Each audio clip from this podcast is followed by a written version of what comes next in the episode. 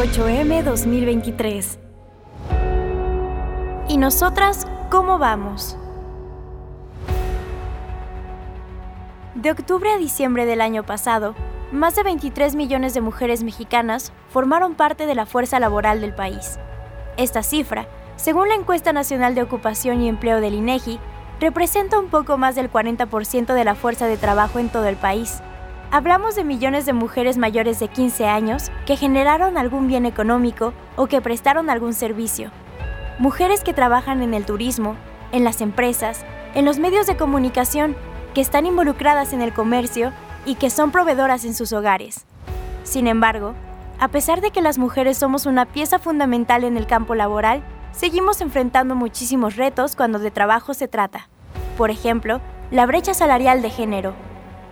De acuerdo con el Instituto Mexicano para la Competitividad, en el 2022, por cada 100 pesos que recibió un hombre por su trabajo al mes, una mujer recibió 86 pesos, es decir, 14% menos. Esta diferencia es más clara en entidades como Oaxaca, Colima e Hidalgo. En estos estados, las mujeres ganan 72 pesos, 74 y 75 respectivamente por cada 100 que recibe un hombre, en promedio, al mes. A pesar de que la brecha es menor a otros años, hace una década la brecha salarial de género en promedio en todo el país era del 26%, esta diferencia salarial continúa representando una enorme desventaja para las mujeres.